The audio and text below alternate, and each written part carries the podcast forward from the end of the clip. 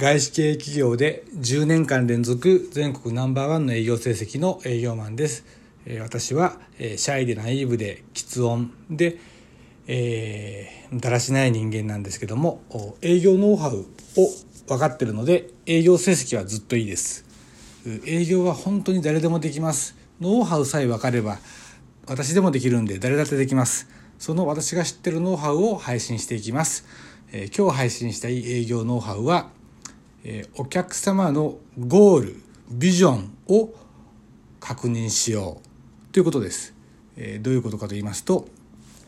あなたが、え、商品を売りたいっていう時にただ単にその商品の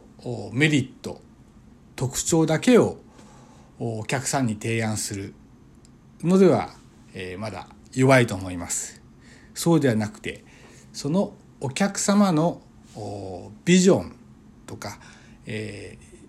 ーえー、やろうとしているべきことお客様があの目標ゴールをきちんと把握してそのためにお客様のそがそのゴールに到達するためにはこの商品がすごくいいんですよというような、あの流れで提案するとお客様にも受け入れやすいです。もしくはお客様の、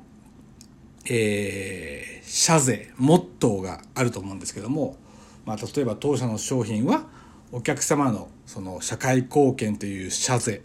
えー、そういうその御社のモットーに沿った商品でありますみたいなあの提案でもいいと思います。えー、つまり何が言いたいかというと当てずっぽうにですね、えー、自分が自分がということで自分の商品だけを特徴だけをはいどうぞって提案するんではなくてきちんとお客さんの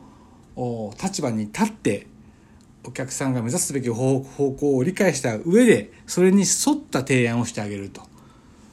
あなたの商品がどうお客様が目指すべきゴールに到達するのに手助けになるかというようなストーリーで提案するということです。ねえー、はい。ということで、